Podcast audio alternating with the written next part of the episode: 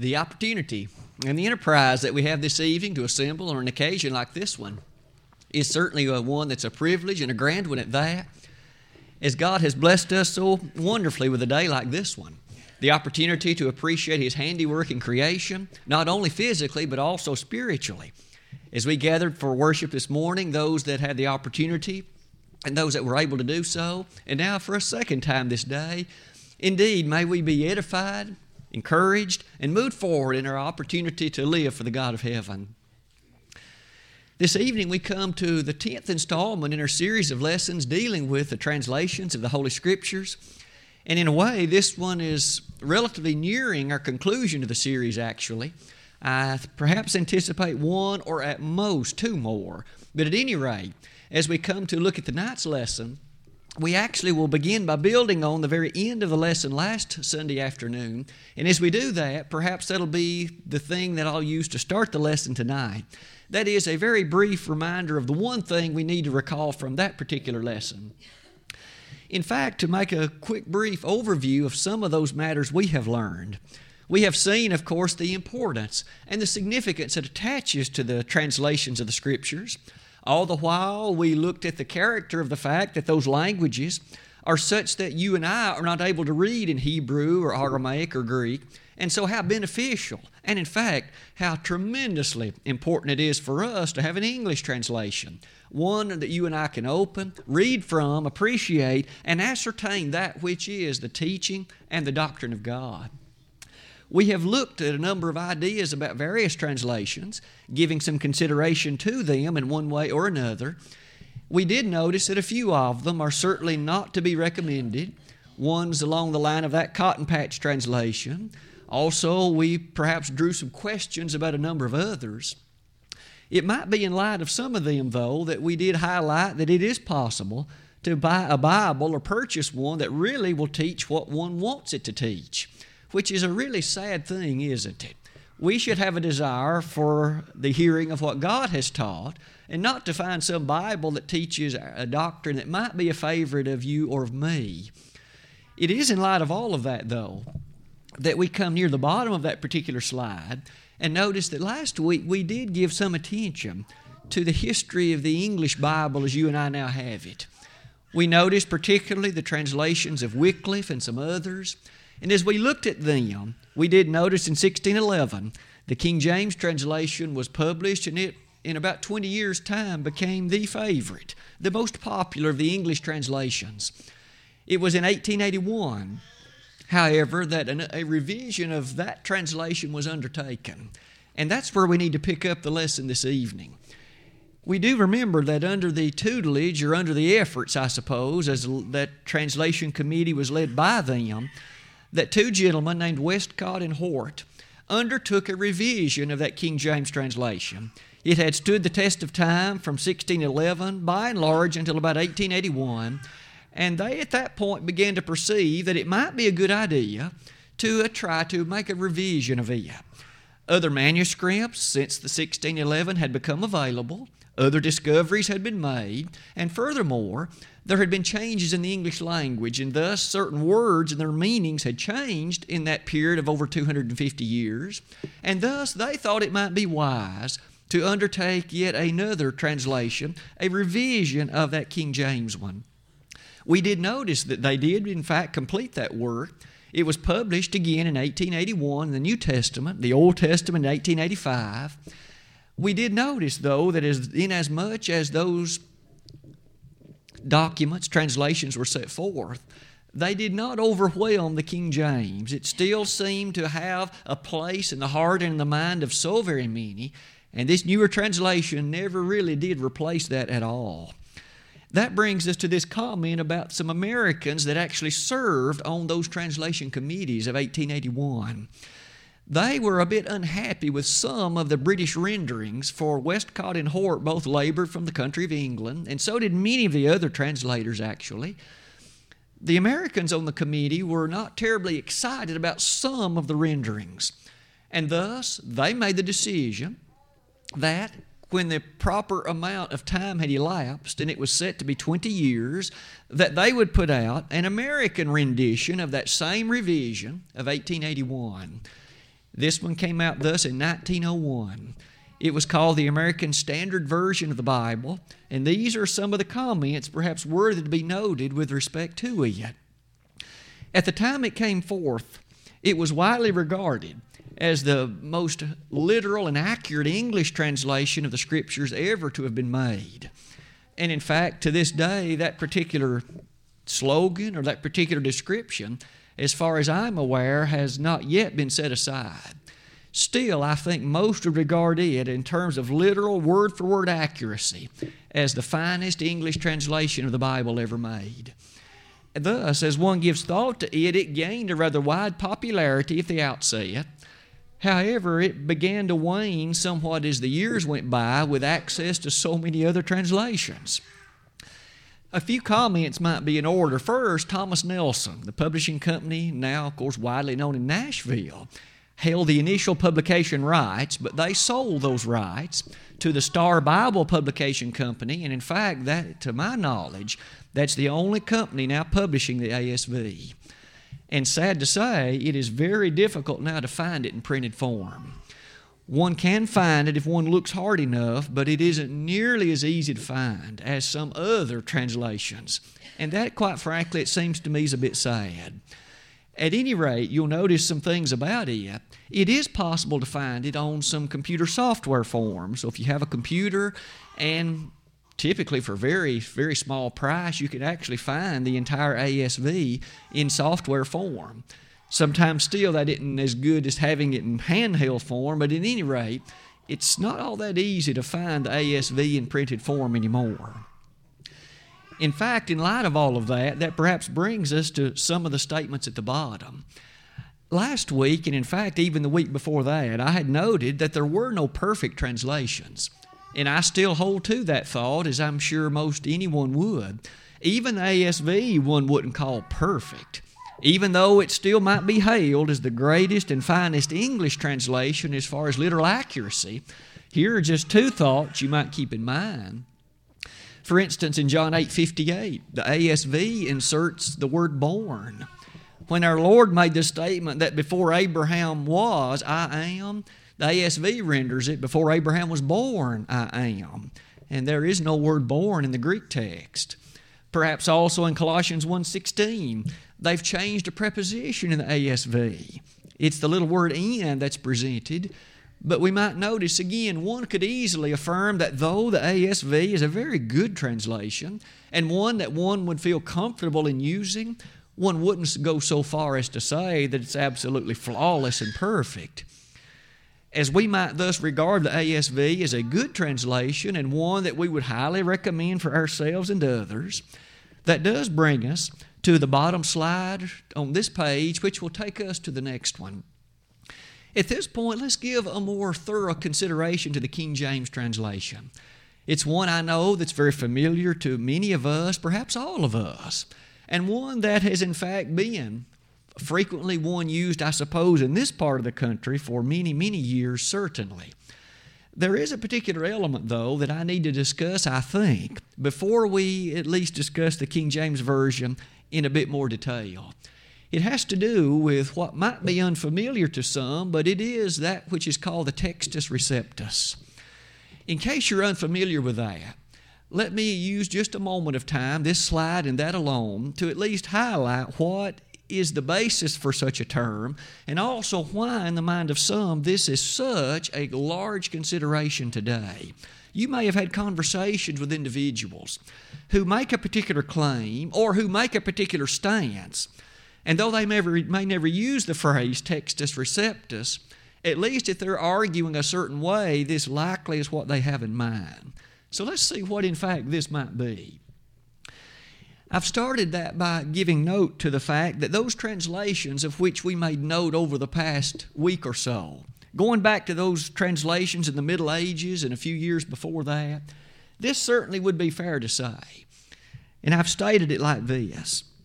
In those intervening years from the time that the inspired writers first wrote down those initial Bible books, we understand that scribes made particular copies, and that was the only way that copies could be made during that period of time. And as we arrive near the 1400s, 1500s, along in that period, we readily appreciate that by that time several well known individuals who were rather skilled in languages had made a number of translations. Particularly, we might mention Erasmus, and Estienne, and Stephanus, and Beza, as well as a whole host of others. But it might be quickly noted that there were a number of variants as each of these individuals made their respective copies in Greek or in Latin or even in other languages. Those variances, in fact, is what will come to play a very significant role in what we're about to discuss. In 1516, the first Greek text rolled off the printing press. Now, that very first one, as it occurred in 1516, our attention should now come to 1633. You'll notice a fair amount of time elapsed between them, but that second edition of 1633 is the one on which the following statement is now based. And it is a statement that I would ask you to notice carefully. With regard to that 1633 second edition Greek text, in the preface to it, this statement is found. Therefore, you have the text now received by all. And I put that in quotations, that's literally the way it was re- read in the preface. There came a time when two of the words out of that, namely text and received, were somewhat amalgamated, put together in a phrase that reads textus receptus. That which is so interesting about that are the claims that some make based upon it, and here are the principal claims, at least, that are of interest for us.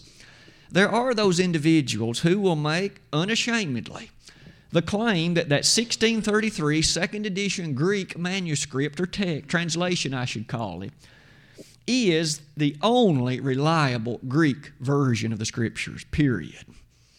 And thus, they go so far as to say that all other Greek renditions are unreliable, and therefore any translation based on them is unreliable.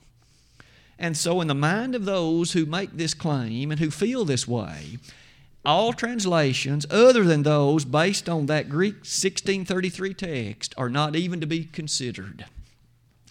Now, as we give thought to what comes from that, it is the King James translation that is based on it, or that in fact flows along with it. So much so that sometimes they, they are called the King James only people or King James only individuals. You may have read about particular articles or statements that sometimes they make. Some years ago, at least in Jackson County, there was a particular church that felt that way, and in their publications they would say King James only. That's the only translation that they felt was reliable, the only one that they felt was credible in terms of being closely related to the original autographs. Thus, they would feel that any other translation, be it ASV, ESV, anything else, was thus not even to be remotely considered. As you and I give thought to the claim, we might ask is the claim legitimate? What might be said about the Textus Receptus? Does it stand forth as they claim, or are they misled? Are they misguided? Are they, in fact, stating what really the evidence does not support? Here are just a few comments. I make the claim that their claim is not true, and I'll stand by that wholeheartedly. I think there is abundant evidence conclusively that shows that those who feel that there is a superior, unadulterated text, that is the Greek one of 1633, is an incorrect approach. Here are two comments. There are older manuscripts now available to the human family, older than those on which the 1633 one was based. And the 1633 one does not agree with those older ones. The ones that can now be stated to lead us all the way back, really, nearly to the time of the apostles themselves. Given that there are disagreements in them, and that the disagreements are such that we must have further confidence in those which are not in the Textus Receptus, what's the only conclusion one could reach? Not only that, those individuals who had access to passages and who thus made translations into Latin or other languages, they don't always agree even with this Textus Receptus, and yet they are far older than it. Those are just two brief comments. those who, of course, believe in the King James only. We might well admire their honesty and we might well admire their courage with regard to looking at it that way. But I think that they are mistaken in the firmness of that belief. The King James Version, in fact, we might come near the bottom. We might well say that Textus Receptus is a good translation. It's certainly not perfect. And those translations, like the King James Version based upon it, are not perfect either.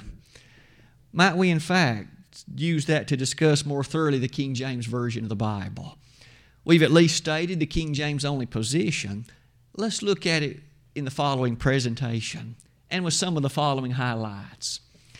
There are some things that we should fairly state about the King James translation. As we make these statements, our goal is to embed in our thinking the characteristics that would help us in our study of that translation, and there are some things that you and I should very quickly note. First of all, based on the language of 1611, the English language has changed considerably since then. There are some words that they thus used correctly for that day that in our day no longer mean what they meant then. Thus, as we read the text of the King James, for example, we must ever be on guard. Does the word that you and I perhaps make use of today, did it mean the same then? If not, then God was saying something different in that word and in that passage than you and I might well be tempted to read into it today. Here are some examples. Sometimes you notice some archaic words like these. The word wot, W O T. I feel safe in saying there isn't an English teacher in all of Putnam or Jackson County that would feel comfortable with a student using wot in an English paper. Well, why? Because that's now an archaic, ancient word. In that day, it was often used. In fact, you and I can see it in Shakespeare. Sometimes in the poetry that our students are asked to read, that word wot will be used. It meant to know. But yet the King James will in fact employ. In Romans 11 2, for example, was one placement where the inspired apostle Paul used, and as it was translated, our translators in the King James used the word wot, W O T. Another example is the word instant. We today do employ that word, but it didn't mean the same when they used the word instant as you and I use it. In 2 Timothy 4 2, when Paul said, Preach the word, be instant in season, out of season. You and I think about the word instant identifying something that happens for a very brief interval of time. It happens momentarily. Was Paul saying to Timothy, You preach fast, you preach for very short intervals of time? Well, of course, that wasn't what he was saying. The word instant means to be urgent, to stand ready. As you and I thus read the King James translation, we must be aware of that, or to in fact sit at the feet of a teacher who would teach properly based on the understanding and meanings of what those words convey. Another example is the word concupiscence. That one, too, is not used all that often today, but yet one finds it rather often in the King James Version. One passage is in 1 Thessalonians 4, verse 5. The word actually means eager desire, lust, or passion. Another example is wist, W I S T. That also means to know. In fact, wot and wist, in fact, were closely related as various tenses of the same verb in that Old English language. The word prevent, as the King James uses it, you and I know prevent normally means to stop something from happening. But however, back in that day, it meant to precede. If one thing preceded another, it was said to prevent it. Paul used that very word, didn't he, in 1 Thessalonians 4 when he talked about that grand day when the Lord will return and those which are alive will in no way prevent. He meant precede those which are dead. The dead in Christ shall rise first, Paul taught. Perhaps one more, the word suffer. You and I recognize that word often means to be pained or to have a great disfavor in terms of experience, to undergo hardship. However, remember that word in Greek that was translated suffer, which was appropriate for that day, really means to permit. You allow something to happen. One place that occurs, you'll notice in that listing that I've given for you there, is found in Exodus 22 18 when on that Old Testament occasion it was there said that thou shalt not suffer a witch to live? Well, that meant you don't allow it or permit the witch to live. We've made then the following statement. When you and I read the King James translation, though you and I might greatly enjoy the poetic cadence of it, we should be aware that English has changed in the past 400 years. Words don't always mean the same now that they meant then. And so, as we read it, we often might find it useful to have a Bible dictionary at hand so that we can make certain to understand that which God is teaching us by virtue of that word. Not only might we say that, there might be another statement worthy of our consideration. When we come to a translation, again, that's 400 years old, sometimes word meanings have changed to the point that confusion could actually occur. Likely with a word like wot or wist, there might be very little chance for ultimate confusion because no other word today sounds like wist. But that isn't always true with some other words the King James translation uses. Let's give some thought to these. Might I ask you to think with me a moment about the true teaching of the notion of Hades and hell? We know that the Bible helps us appreciate there is a clear line of demarcation and a well drawn distinction between Hades and hell. They are not the same place. In fact, hell is Gehenna. It is this eternal abode of brimstone and fire, the final abode of the wicked. But Hades isn't that. Hades is a place that, quite frankly, is not permanent. It's a place to which spirits go at the time of death. We understand the Lord made reference to it in Luke 16, didn't He? And in fact, that's where the Spirit of the Savior went, according to what Peter taught in Acts 2, verse 31. But Hades isn't permanent. Revelation 20 even teaches us that the time will come that Hades will be emptied. The spirits will, in fact, depart. There will be the grand resurrection, if you please, and once Hades is emptied, it will be cast into the lake of fire itself. But that draws the following point. When we read in the King James translation, the word Hades does not appear anywhere in either Old or New Testament, not a single time. But the word hell appears often. And therein, that brings us to the following point. In old, in old English, the word hell meant to cover. There was a verb in old 16th century English that meant to cover.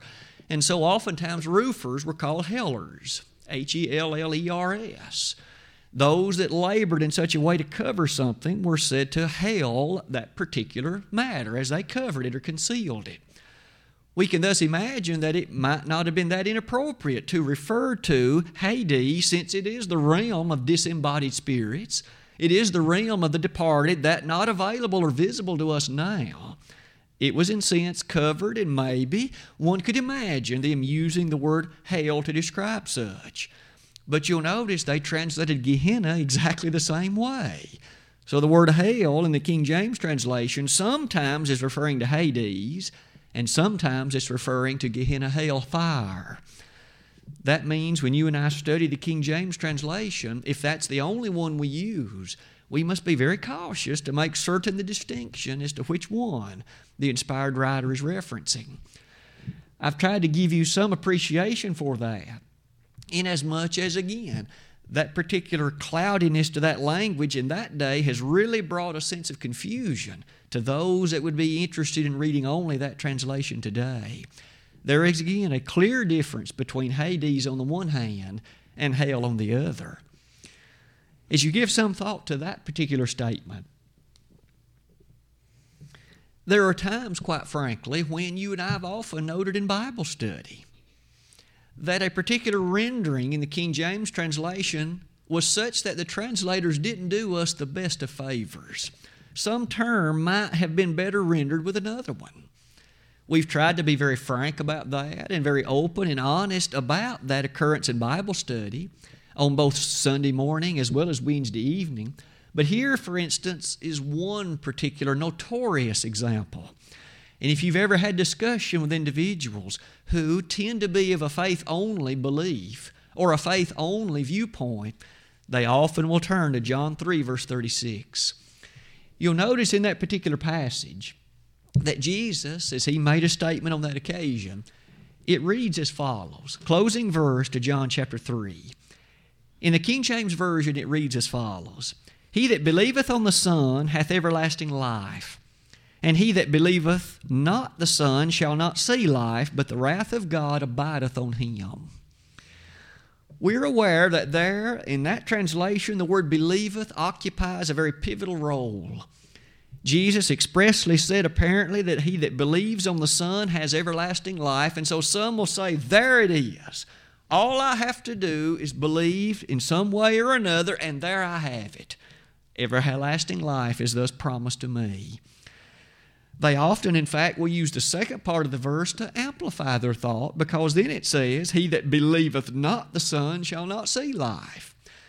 So those who are in line of considering so will look at the logic from both perspectives and say, Belief is on that occasion what the Lord demanded, and it is on that occasion that He thus set it forth for each and every one to consider. The only problem is that the word believeth, as it appears in the second usage, would have been far better rendered had it been rendered obeyeth. In fact, the American Standard renders it that way, the New American Standard, the English Revised Version, all of them. And in fact, that Greek verb doesn't just mean to give mental assent to, it literally, literally means to obey. Thus Jesus in effect said, He that believeth on the Son hath everlasting life, and he that obeyeth not the Son shall not see life. And that alone would greatly aid you or me as we think about discussion with someone of that, if we could help them see that the Greek word doesn't mean exactly what they think it means. There is, even in that verse, the necessity of action, obey, obedience, if you please, to that which the God of heaven has presented. That one example might, in fact, take us to another in John 3, verse number, or rather, 3 John, verse number 6. One chapter book near the close of the New Testament. It is on that occasion that we find the King James translation reads as follows. Again, verse number 6 of that single one chapter book. Which have borne witness of thy charity before the church whom if thou bring forward on their journey after a godly sort, thou shalt do well. And the implication is you will do a good job if you send these missionaries on their way and do so with appreciation of the nature of their efforts. To read it like that sounds as if it's a commendation to us, when in fact the actual Greek word doesn't have that idea behind it at all. In fact, do worthily of God is the far better rendering, and so one might well note this is the way it reads Which have borne witness of thy charity before the church, whom, if thou bring forward on their journey after a godly sort, thou shalt do worthily of God. And thus there's an impetus or a motivation to the degree of our labors, noting that what we're doing is not for self, of course, but rather it is an accompaniment to the great work of the mission of evangelism as set forth in the work of God Himself. Two examples, but one could well perhaps note others. The King James translation, as you'll notice in the next point, also includes some verses which appear to be copies of verses out of other, of other books. I've listed a few examples for you to consider. In Luke 19, verse 10, for example, in Jesus' famous discussion with Zacchaeus, it was on that occasion, in verse number 10, that Jesus made this particular statement For the Son of Man is come to seek and to save that which was lost. And you and I have so often rung that message and had it reverberate in our mind and have thought about the lovely mission of the Savior that He came to seek and to save that which was lost. The issue is, if we turn over to Matthew 18, verse 11, we will find an almost verbatim presentation of the same. And it would strongly appear that a copyist inserted it. That in fact, Matthew's rendition, if you'll read in another translation like the American Standard, that verse will not be there. In fact, the hint is that it was copied in from another location. The original Greek manuscript of Matthew didn't have it. And that same kind of thing happens in Luke 23 17 as it compares to Matthew 27 15. It happens also in Luke 22 37 in comparison to Matthew, Mark 15 28. And even other examples might be listed. Now, we might do quick to say, does that do injustice to or insert that which is doctrinally incorrect? In most instances, no. But however, it might be noted that those insertions have in fact been made. In light of all of that, I think it fair to say we can at least make the following statement. This translation of the Bible has led countless individuals toward the golden streets of glory. And maybe you and I have grown up listening to it preached from. Maybe we've often given attention to it. I know that speaking for myself, it was the translation from an early age that I knew the most about. There really, at that time, weren't nearly as easy access to some of the others. And it's the one that I chose to commit to memory. It's the one from which I learned so much. I, in fact, appreciate very much its poetic character and the cadence of its verses. I find it easier for me to memorize from it. However, it is not the best translation. It is not the only translation, as the King James only individuals might claim. There are others that stand perfectly good and right and others that stand very nobly in the sense they will lead one to heaven. As you give thought to this King James translation, as long as we're aware of some of these matters concerning it, having perhaps a dictionary at hand, or at least the thought that word meanings might change, I think we can rest assured that it does serve a useful purpose. Maybe as we give thought to it, as you think about what translations we haven't yet discussed, we haven't said anything about the New King James translation, nor, in fact, the English Standard Version.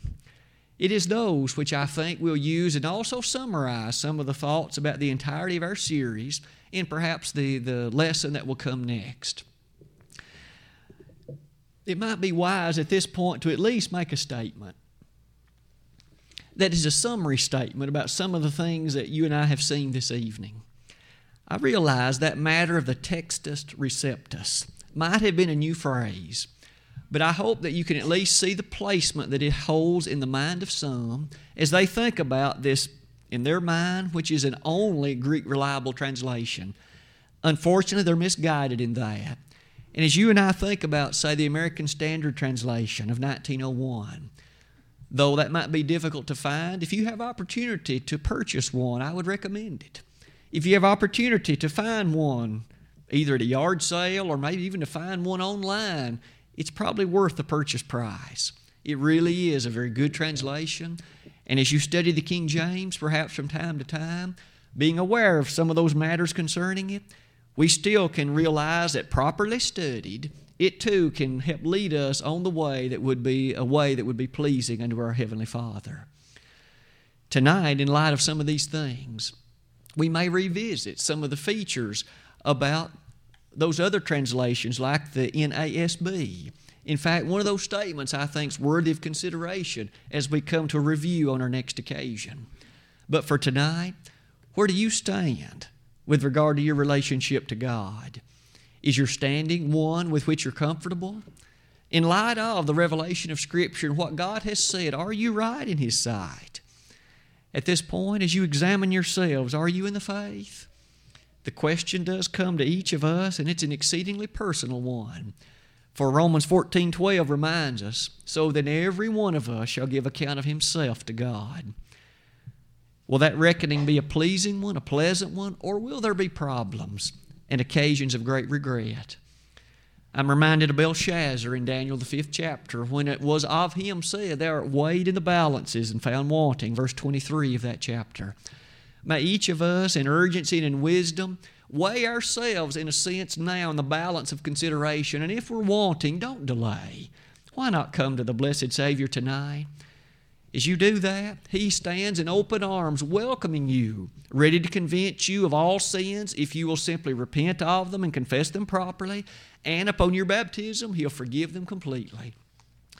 If you have been a member of the fold of God but have been unfaithful, come back to that first love. Appreciate that Christ still waits for you. He still shed His blood for you. He may be disappointed in you now but He will clean that slate, make you as pure and clean that teaching of Isaiah 118 reminds us of the blessing and the privilege that can again be yours. If tonight we could pray on your behalf, assisting you in your rededication to the Master, why not let us do that? If any of these things might be the need in your life, Brother Harold's going to lead us in the song that's been chosen, and if we could be of assistance, why not come forward even now while together we stand and while we sing?